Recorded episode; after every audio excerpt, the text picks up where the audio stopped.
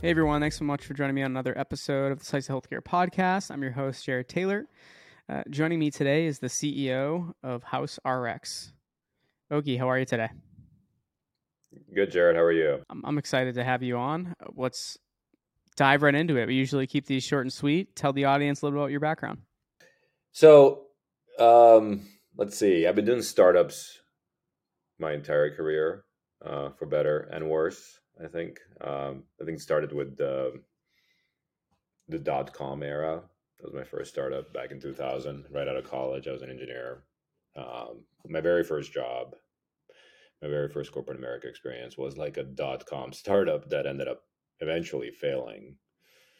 Uh, but I never looked back. It was sort of it was startups from there on in for 20 years. And I've seen the different eras. I've seen that era, like the crazy 99, 2000, um, the 2008 crash, and then like the more recent bubble that seems to be have gone burst a little bit this this in, in the last 12 months. So I've, I've seen the ups, ups and downs. This is probably my third time that I've seen uh, the up and down. But you know, I, I've uh, you know, it, it was a thing to do when I was graduating from college as a computer science major. It was sort of you know a lot of people were going to like Microsoft and Oracle, but I, I sort of was one of the sort of the cadre that went to the startup because it was a very new thing back then, and I fell in love with the chaos of it and the potential of it all, sort of the upside downside. Is I'm not a very risk averse person, so that that was always a very appealing to me. Uh, but yeah, I mean, I've spent the whole gamut from engineer. I was code, coded for the first three startups. So in my 20s, I went through a bunch of different startups. One was a, you know e-commerce was the first one, fintech another one. One was actually in the oil field industry. All as an engineer, sort of I was just hardcore coding Java and C Python back then. Um, then, you know, you know, actually, I, I I would I would characterize my twenties as like wandering around these startups, kind of as a software engineer mercenary, like different, completely different industries, completely different sort of problems, all fascinating in their own right, but really just like as a senior you know sought out engineer that would go out and make and make sort of a lot of money and equity. But I was I was never it never never really fully clicked for me. What what ended up happening sort of towards my late twenties is my my my good friend from college was like one year ahead of me um, also computer science called me and said hey we want to go we're trying to do something about climate change um, and you know and, and and we had this idea about energy efficiency in homes and so forth and you know come join us. There were about three two three people at a time. And i did and that was sort of a formative experience for me. It was the first startup i joined where it really had like a double bottom line. It wasn't just another way to make you know a business or a profitable business. It was we were it just felt like it felt different where we were not only try to make a profitable business, but try to make a difference and recruit candidates, talk about what we're trying to do in climate change and CO2 emission reduction and so forth. And that company ended up, spent, you know, that company went from concept to going public on the New York Stock Exchange seven, and I spent seven years of my life.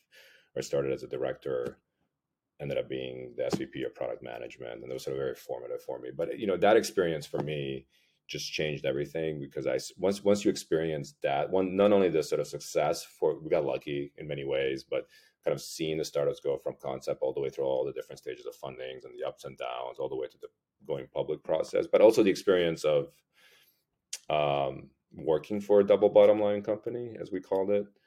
Um, maybe never want to sort of do anything different. So I think from then on every company that I've been involved with including House RX had to have as a as a necessity, the sort of integral sort of other mission, which I think it's uh, it used to be more novel than it is today. A lot of companies now have a mission and sort of think that important, but it's didn't always used to be the case, right? It was sort of like we were somewhat weird back then. So the company after that was, you know, I met this guy Nat Turner, who at the time was a CEO, founder of the small company called Flatiron Health.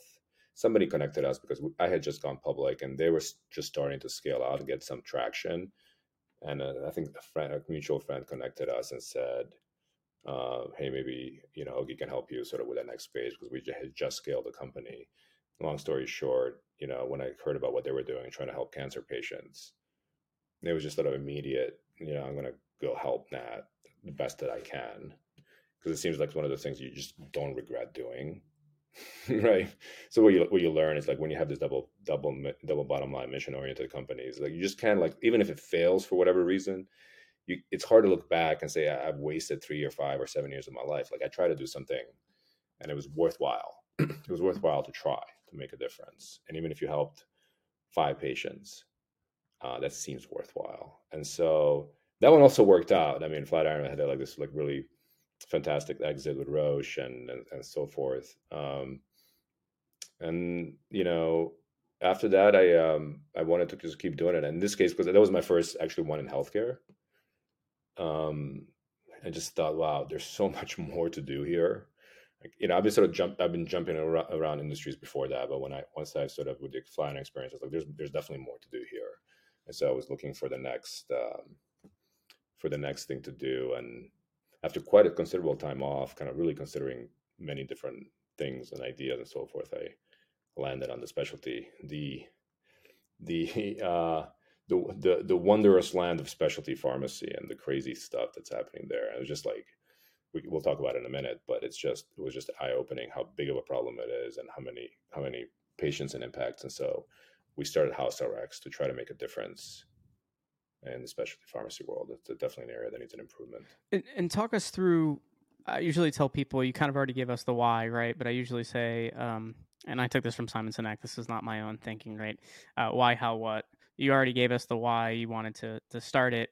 Uh, talk us how, you know, how you operate today, and and uh, I guess you know the if if you had to describe it to. Well, let me yeah. let, let, let, me give you yeah totally yeah let, let, me give you a little bit more about the why. I sort of spoke out at a high level in terms of, in terms of it's it's an area that needs improvement, but just more specifically, you know, one of the things that I learned as I became aware of this space in my research is. Um, um, you know, th- th- there are sort of two things to know about the specialty pharmacy. Most, I, I don't know, you know, uh, perhaps your audience and most people I talk to, I find that most people don't even know what what specialty pharmacy means, um, and that, there is a difference between you know specialty pharmacy and, and regular pharmacy. But it really it, what it means is so the, the pharmacy industry is really split into into two buckets. One is like the CVSs and the Rite Aids, Walgreens, all the stuff that you see there everywhere. Massive industry in its own right. But all of that together, all of those CVS, Rite Aids, and Walgreens and Costco's, etc.,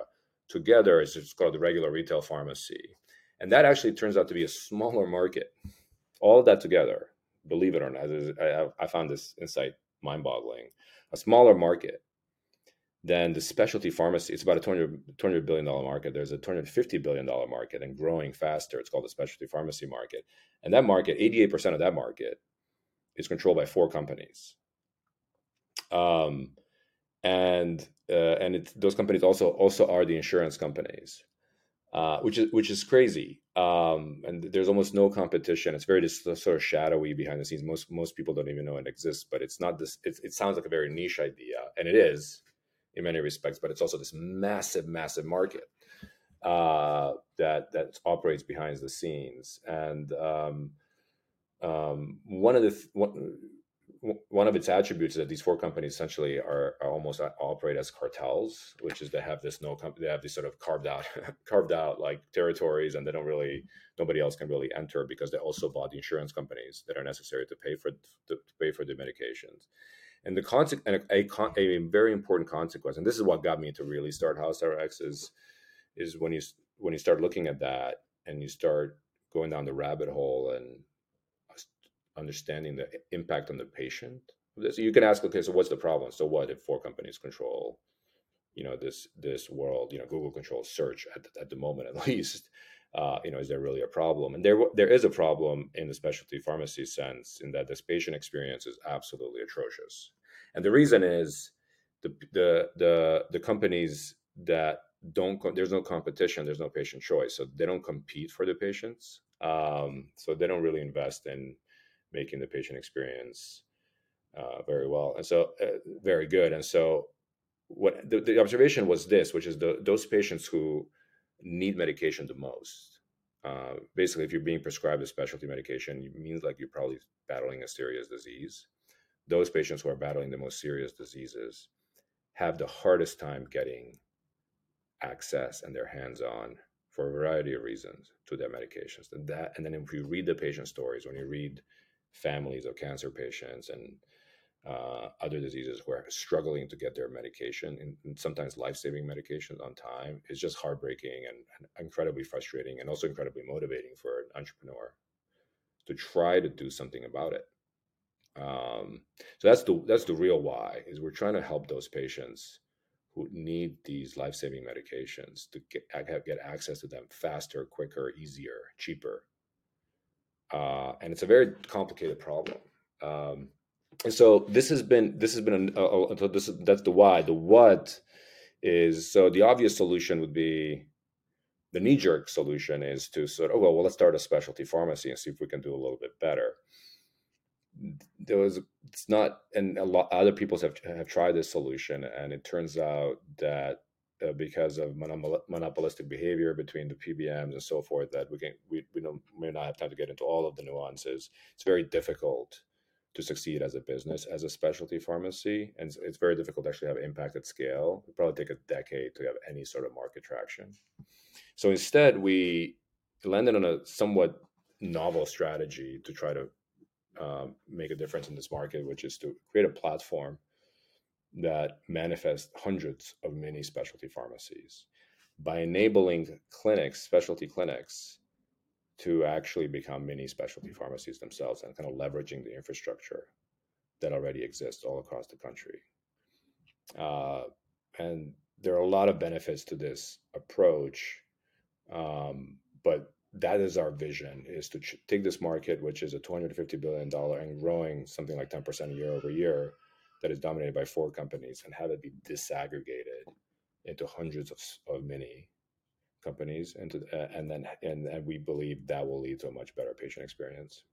So let's talk a little bit about the patient experience you just mentioned right? So how are patients failed by the current system?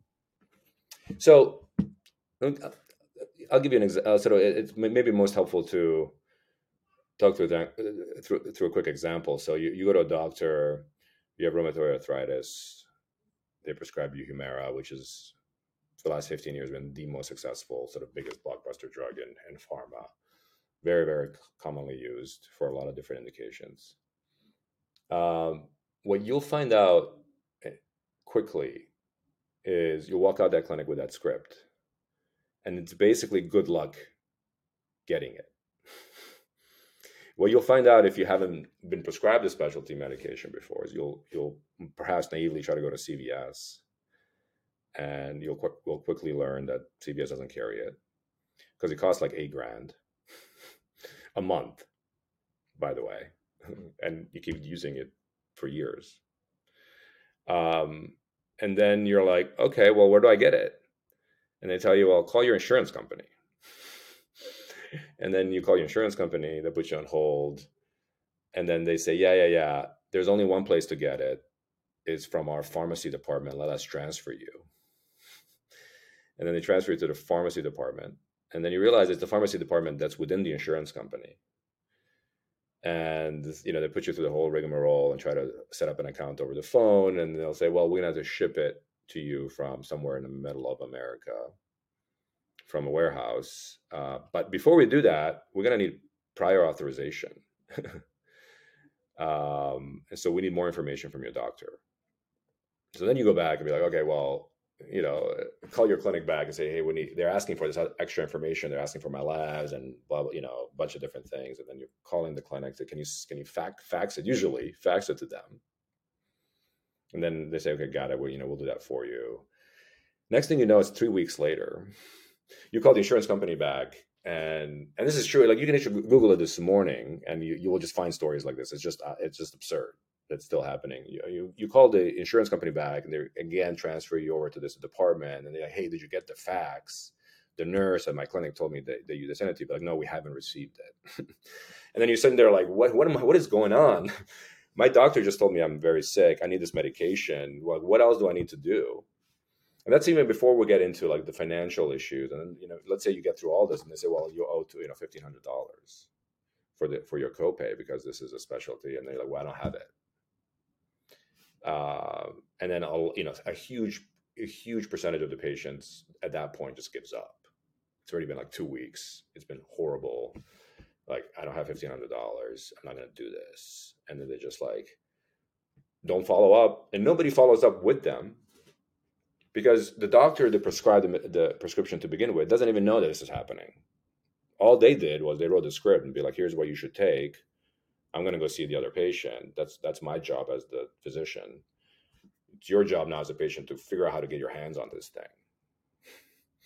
And then these patients just get lost in the middle, which is a completely stark opposite. Then you know, you know, you, you, get prescribed an antibiotic, you just walk into a CVS, you pay ten dollar copay, they already they have it right there on hand, easy peasy. Like there's there's no big problem to solve there.